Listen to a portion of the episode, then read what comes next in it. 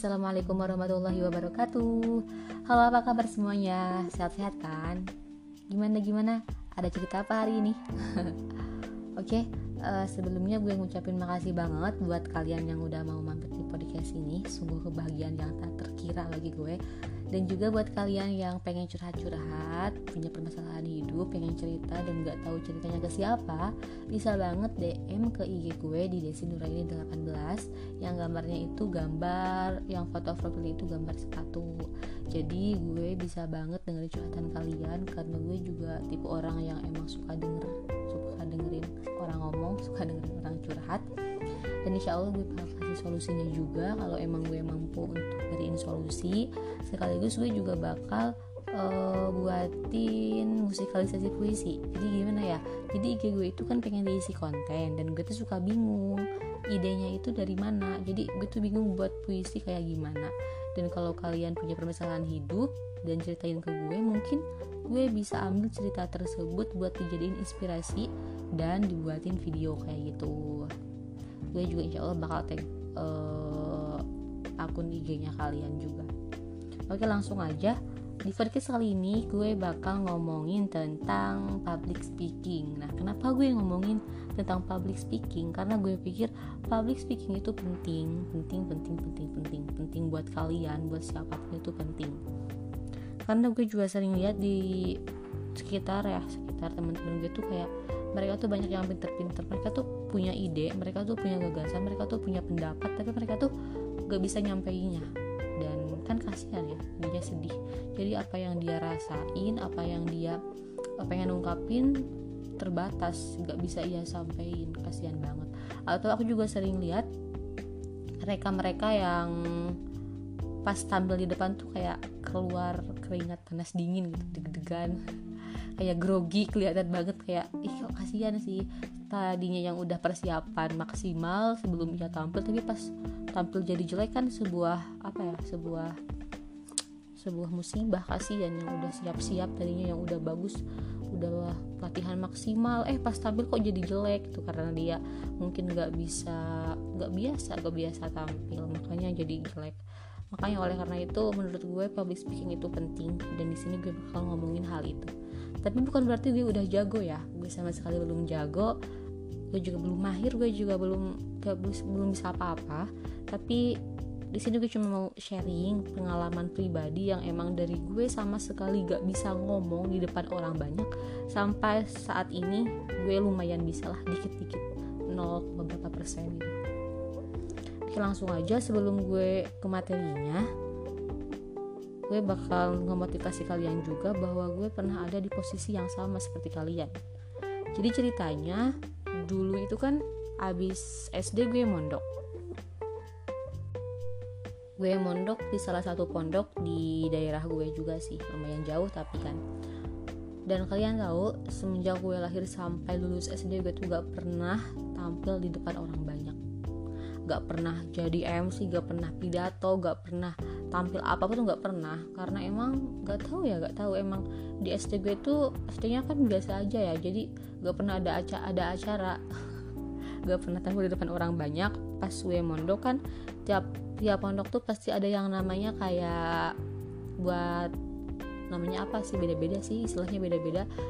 Ada yang namanya itu tamrinan, imdaisan, ada juga yang namanya hitobah. Jadi acara itu tuh acara buat satu pondok, nanti dikumpulin anak santrinya, nanti ada yang tugasnya itu jadi MC, ada yang jadi pemateri yang pidato itu. Nah, kebetulan tiap santri kan pasti harus kebagian kan, dan aku tuh kebagian jadi yang pidato. Biasanya ditunjuk 10 orangan lah, nanti dikasih waktu 5 menit buat pidato. Dan itu pengalaman pertama gue buat ngomong di depan orang banyak.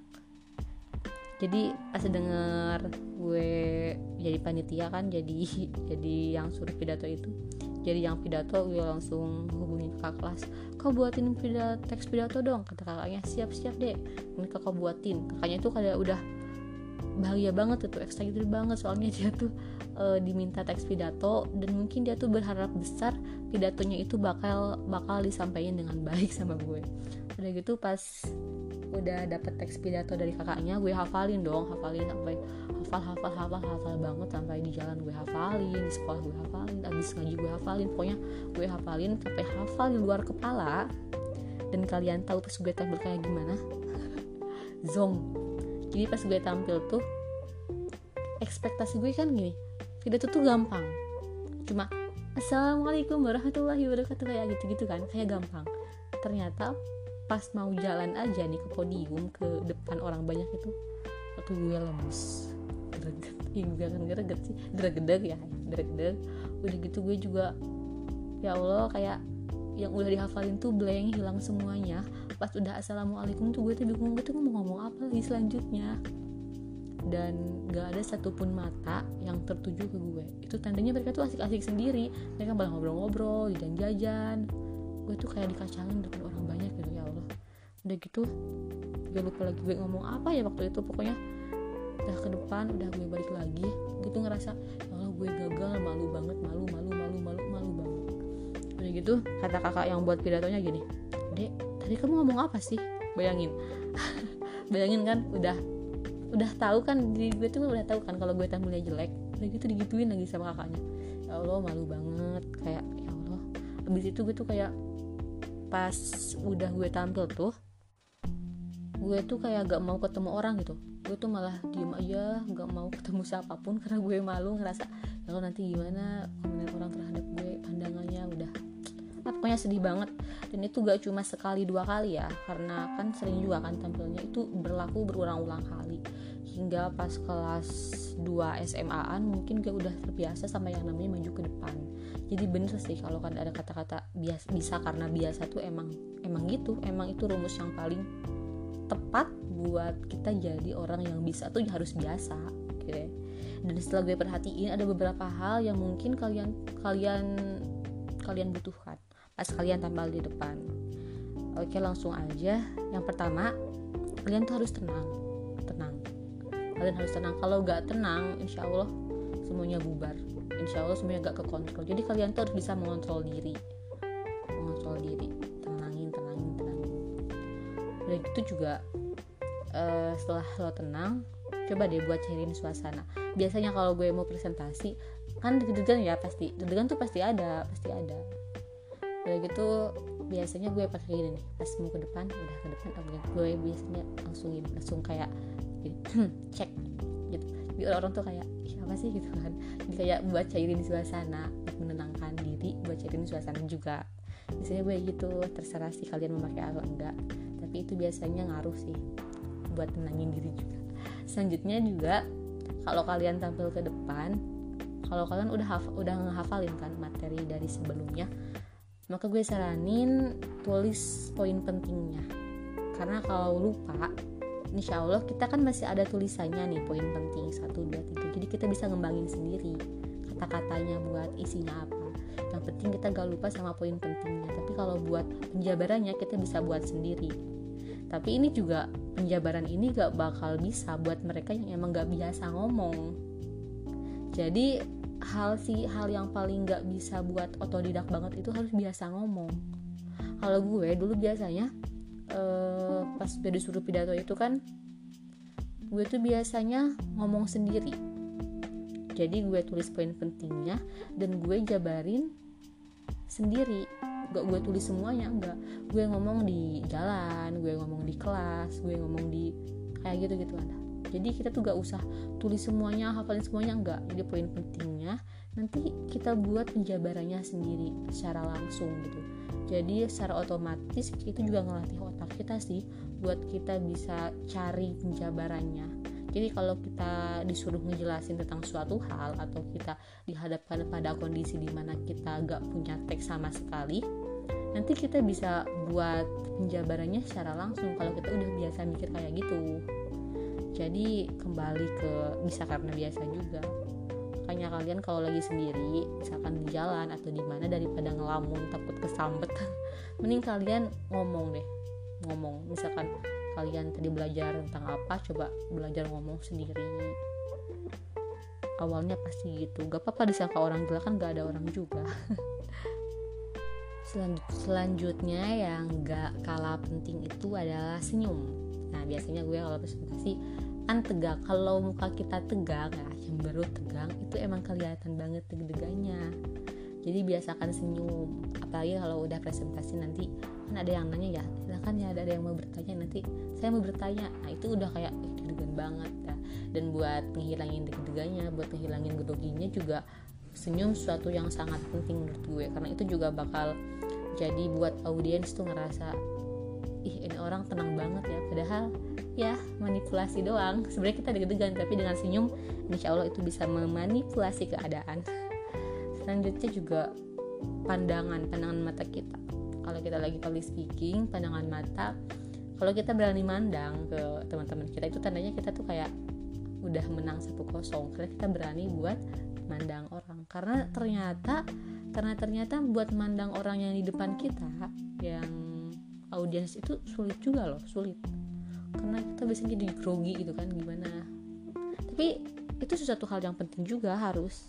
Itu menandakan kita udah menang, dan itu bisa mengurangi nervous kita. Dan gue saranin pandangannya juga ditunjukkan ke orang yang emang kayak welcome ke kita. Jangan pernah mandang ke orang yang pandangannya kayak cemberut atau kayak sinis ke kita, gak usah. Soalnya itu kan jadi apa ya, jadi toksik. Kita udah kita deg-degan, udah gitu juga dianya pandangannya sinis, dan otomatis itu bakal jadi sesuatu yang ganggu kita banget. Selanjutnya yang terakhir gue saranin buat kalian untuk ambil peluang sekecil apapun itu.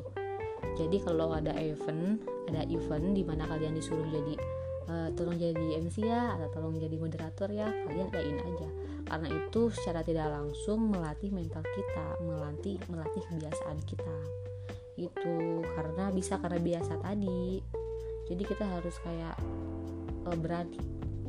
Dan itu bisa kita usahakan sendiri. Kalau misalkan di kelas ya, jujur ya, buat nanya aja ke yang presentasi, itu kalau orangnya gak biasa sulit.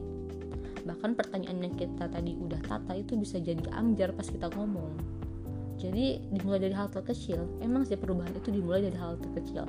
Misalkan mau pinter ngomong di depan ya, otomatis kita harus berani ngomong sedikit-sedikit. Misalkan tanya yang orang presentasi. Jadi meskipun kita udah tahu, gak apa-apa kalau kita emang niatnya buat nguatin mental. Karena sebenarnya pas kita ngomong ini, kita gak bakal lepas dari penilaian orang. Hal ini pun sekaligus melatih mental kita. Coba ketika kita nanya, pasti ada berbagai banyak perspektif dari orang, kayak ih apa sih nanya kayak gitu, itu kan pertanyaannya mudah banget, goblok banget sih gitu kan.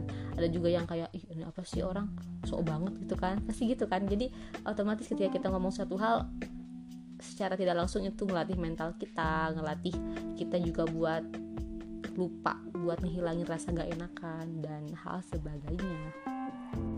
Dan intinya dari omongan panjang lebar gue ya seperti tadi, keluarlah dari zona nyaman, mulai mempraktekkan, mulai membiasakan. Dan hal yang paling penting buat public speaking menurut gue kayak tadi, coba deh buat ngomong sendiri di depan kaca, coba buat biasakan ngomong sendiri di depan kaca, dan ambil peluang sekecil apapun itu. Baik itu disuruh jadi moderator, disuruh jadi disuruh nanya, coba untuk biasain biar kita keberaniannya itu sedikit-sedikit bisa bertambah. Coba keluar dari zona nyaman mulai dari sekarang ya, soalnya hal ini tuh bakal berpengaruh banget buat nantinya.